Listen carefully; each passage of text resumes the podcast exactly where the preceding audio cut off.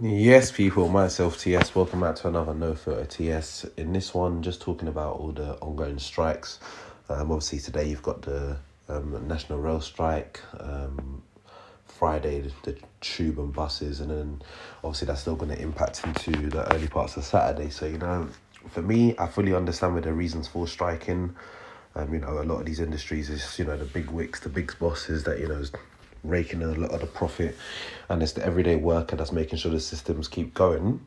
Um, that you know is being affected by you know the cost of living um, crisis, you know the inflation, everything going up, and also um, it's about a quality of living as well. Like yes, fine, you get paid a certain amount to do a job, um, but at the same time, then you know people need to have like a work life balance, and you know for some of these workers, they're only having one weekend off you know, every seven weeks or one weekend off every nine weeks, which, you know, is basically one weekend off every two months.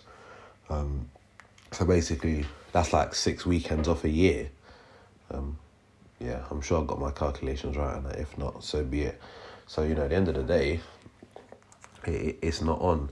Um, you know, for me, I personally think at this rate, um, for them to get their point across to actually get a resolution um, on the table with these these people. Um, they they need to come out now and say they're going to strike across the bank holiday weekend. Um, kind of like push, kind of like um, kind of like manipulation. Say that's it. We're going to strike across the bank holiday weekend. You know, the public will be outraged because people will be trying to go places and stuff. Um, and do things. Obviously, got the Notting Hill Carnival, which you know requires the transport set up and that. Um, once you state that, and it's a public outrage, these people will feel the need to try and make some sort of negotiations. And then, you know, next thing the strike gets called off. I've seen it over the years. Oh, we're striking, we're striking.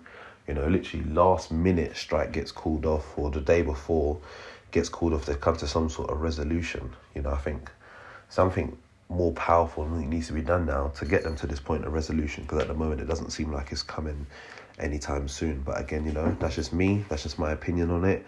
Um, so yeah, you know, um, let me know your thoughts on all the all the strike action that's going on. Um, what you think is the best course of action that the strike strike people can can take um, to fully get their point across at this moment in time.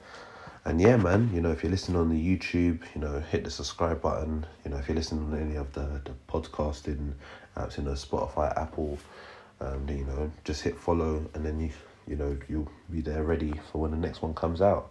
So yeah, man, that's it from me. Peace.